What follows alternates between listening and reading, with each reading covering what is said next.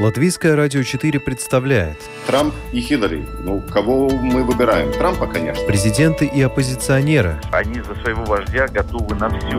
History will not forget what he did. Very special man and president. Монархи и поп-звезды. Ну, какой его бизнес? Ну, какие-то деньги зарабатывает. Но это, конечно, не миллиарды долларов. Чушь. Новые герои и знакомые, и незнакомцы. Вообще непонятно, что это за кандидатура.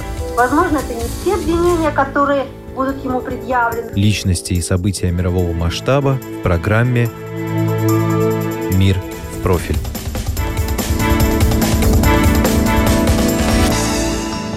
На старте президентской кампании в феврале Дональд Трамп вел себя как боксер-тяжеловес, который вышел на ринг против, кампании из фигуриста, бегуна, художественной гимнастки и нескольких студентов Института физкультуры.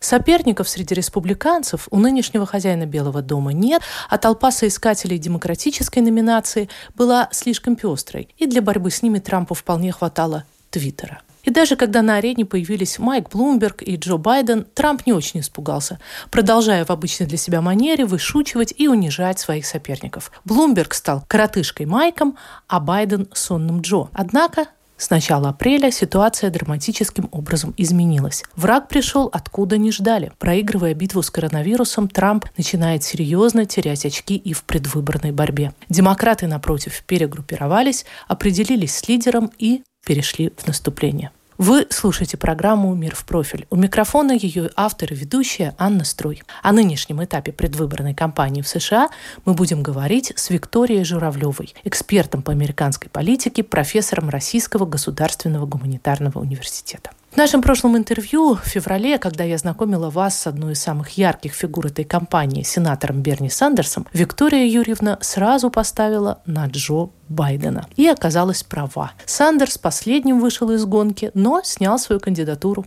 8 апреля. Теперь демократическая номинация на конвенте партии в июле Байдену обеспечена. В чем причина такого успеха? Я думаю, что все решилось после выборов в Южной Каролине, и потом, соответственно, это подтвердилось вторником. Это был момент, когда за него проголосовали афроамериканцы. Как только их выбор показал, что одна из основных электоральных баз или представителей электоральной базы Демократической партии выбирают Байдена, для всех остальных избирателей это был сигнал к тому, что он избираем. То есть дальше на федеральном уровне, когда он будет соперничать с Трампом, на него можно рассчитывать, что он может победить. Связано в основном с тем, что он был вице-президентом у Барака Обамы. Вы знаете, мне кажется, здесь есть две вещи. Первое, наиболее очевидное, что во многом это отраженный след Обамы, потому что он был у него вице-президентом, и не просто был вице-президентом, он был вице-президентом, которому Обама очень доверял. И вот это вот ценностное единство между Обамой и Байденом, она подчеркивалась на протяжении президентства обамовского. Было понятно, что Байден выражает ту же позицию, что Обама, и представляет Обаму без Обамы. То есть вот этот вот момент. Это первое, наиболее очевидное, но есть еще и вторая. У него есть, на самом деле, своя история общения с афроамериканским населением. Когда он только начинал свою карьеру политическую, он был советником или юрисконсулом, который и представлял интересы афроамериканского населения в том округе, в котором он работал. И это было начало его взаимодействия с афроамериканцами. А дальше, когда он перешел в Сенат, он продолжил тесное общение с комьюнити афроамериканскими, ходил, лично общался, расширял эти группы афроамериканцев, которые его лично знали и лично с ними общались. И в итоге у него есть свой собственный имидж в афроамериканском электорате. Это, конечно, очень важно. На днях свою поддержку Байдену выразил Барак Обама, записавший 11-минутное видеообращение. Choosing Joe to be my vice president was one of the best decisions I ever made, and he became a close friend. And I believe Joe has all the qualities we need in a president right now. Решение выбрать Джо Байдена своим вице-президентом было одним из лучших в моей жизни. Мы стали близкими друзьями, и я верю, что у Джо есть все качества, которые мы хотим видеть в президенте в этот момент, сказал он. Обама напомнил, что именно Байден отвечал в его администрации за меры против распространения птичьего гриппа и лихорадки Эбола, чтобы не случилось той пандемии, с которой мы имеем дело сейчас. Он высоко оценил лидерские качества Байдена и его дар эмпатии, противопоставив их тем решениям и чертам характера, которые проявляет в условиях чрезвычайной ситуации Трамп. При этом за все 11 минут видеообращения Обама со всей своей харизмой ни разу не назвал нынешнего главу Белого дома по имени, не опускаясь до вульгарного выяснения отношений, но четко выражая свое презрение к нынешней администрации республиканцев, больше заинтересованной во власти, цитирую, чем в прогрессе. Виктория Журавлева обращает внимание на то, в какой момент вышло обращение Барака Обамы. Обама с самого начала кампании вообще никак не вмешивался, не отвечивал никаким образом, пока было много кандидатов, никаким образом не заявлял свою позицию, кого он поддерживает. Вот это очень важный момент. Он не пытался повлиять на мнение, решение электората. Но как только кандидат остался один, Сандерс сам вышел из гонки, и тут же Обама заявил о своей позиции поддержки Байдена. Причем он сказал, что Сандерс он тоже был готов поддержать. Вот это очень важно. Он отметил, что идейно он согласен во многом с Сандерсом, не только с Байденом. И если бы электорат Сандерса выбрал, то он бы поддержал и Сандерса. Вот очень важный момент, что выбор Байдена – это решение электората. Вот Обама это очень подчеркнул. То есть, что это не мы выбрали его для вас, а вы его сами выбрали, а мы только поддержим. То есть мы как истеблишмент. А давайте напомним, какую позицию сейчас занимает Барак Обама, вообще чем он занимается? Ну, насколько я знаю, никакой политической позиции у него нет активной. Он, как любые президенты, ушедшие из Белого дома, то есть отслужившие свой срок, остается тем самым партийным истеблишментом, который не участвует активно в политической борьбе, но всегда присутствует, то есть создает мнение, представляет партию, участвует в этих раз в 4 года, когда происходит национальный конвент. Истеблишмент, вот такие представители, такие недействующие представители истеблишмента, они обязательно принимают в этом участие. Такова логика партийная, да? Это у республиканцев все то же самое. То есть в этом смысле он остается частью партии, частью истеблишмента.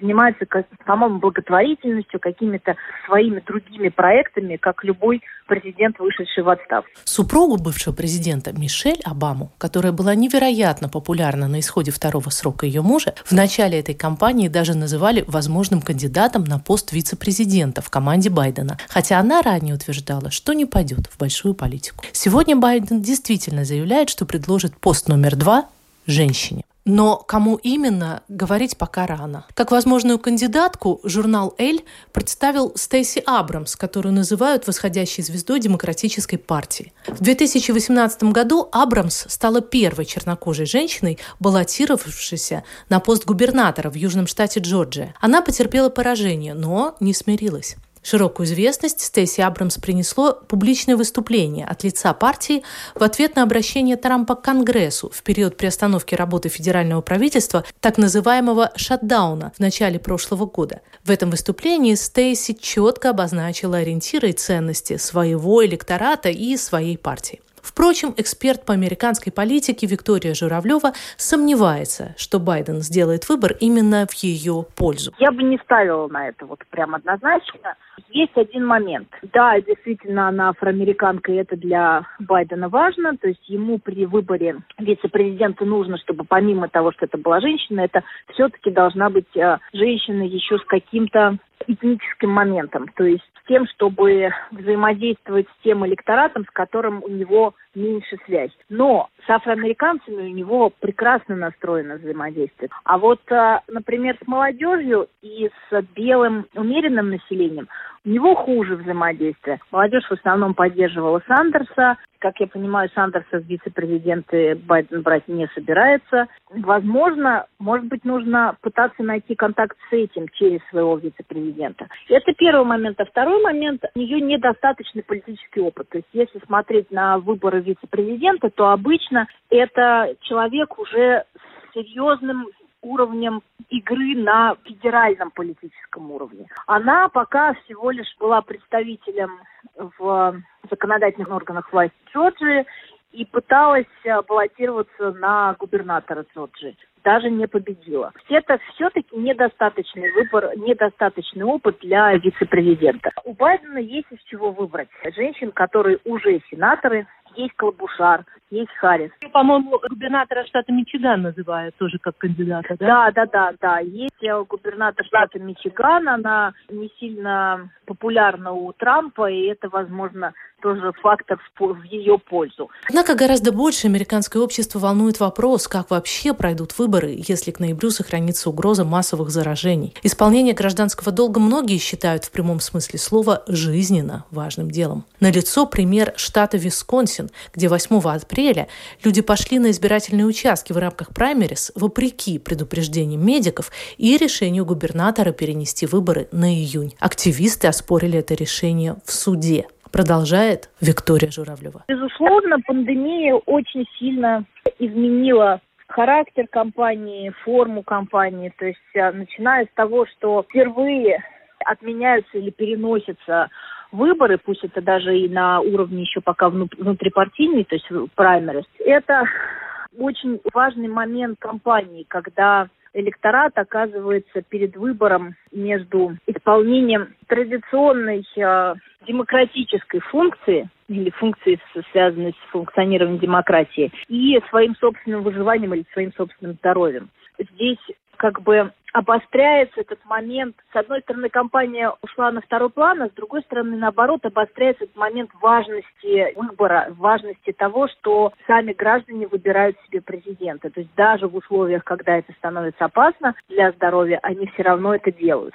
Пандемия стала жестоким и пока плохо выполненным уроком для Дональда Трампа. Первоначальные попытки Белого дома перехватить руководство кризисом позорно провалились. Обещание Трампа, что к апрелю вирус сойдет на нет, а США получат эксклюзивную вакцину, остались обещаниями. А когда болезнь пошла собирать свою жатву по американским городам, началось перетягивание каната между федеральной властью и властями штатов, принявших на себя основной удар эпидемии. По странному стечению обстоятельств все они были в руках Демократической партии. Торопясь набрать утраченные очки, Трамп в который уже раз торопится объявить победу над коронавирусом, приняв сторону так называемого лобби экономистов в противостоянии с медицинскими экспертами, настаивающими на еще более строгих мерах карантина, в минувшую пятницу Белый дом представил очередной план под пафосным названием «Открыть Америку снова». На деле этот документ закрепляет полномочия руководителей штатов принимать решения об отмене карантинных мер на местах при условии соблюдения тех или иных эпидемиологических критериев.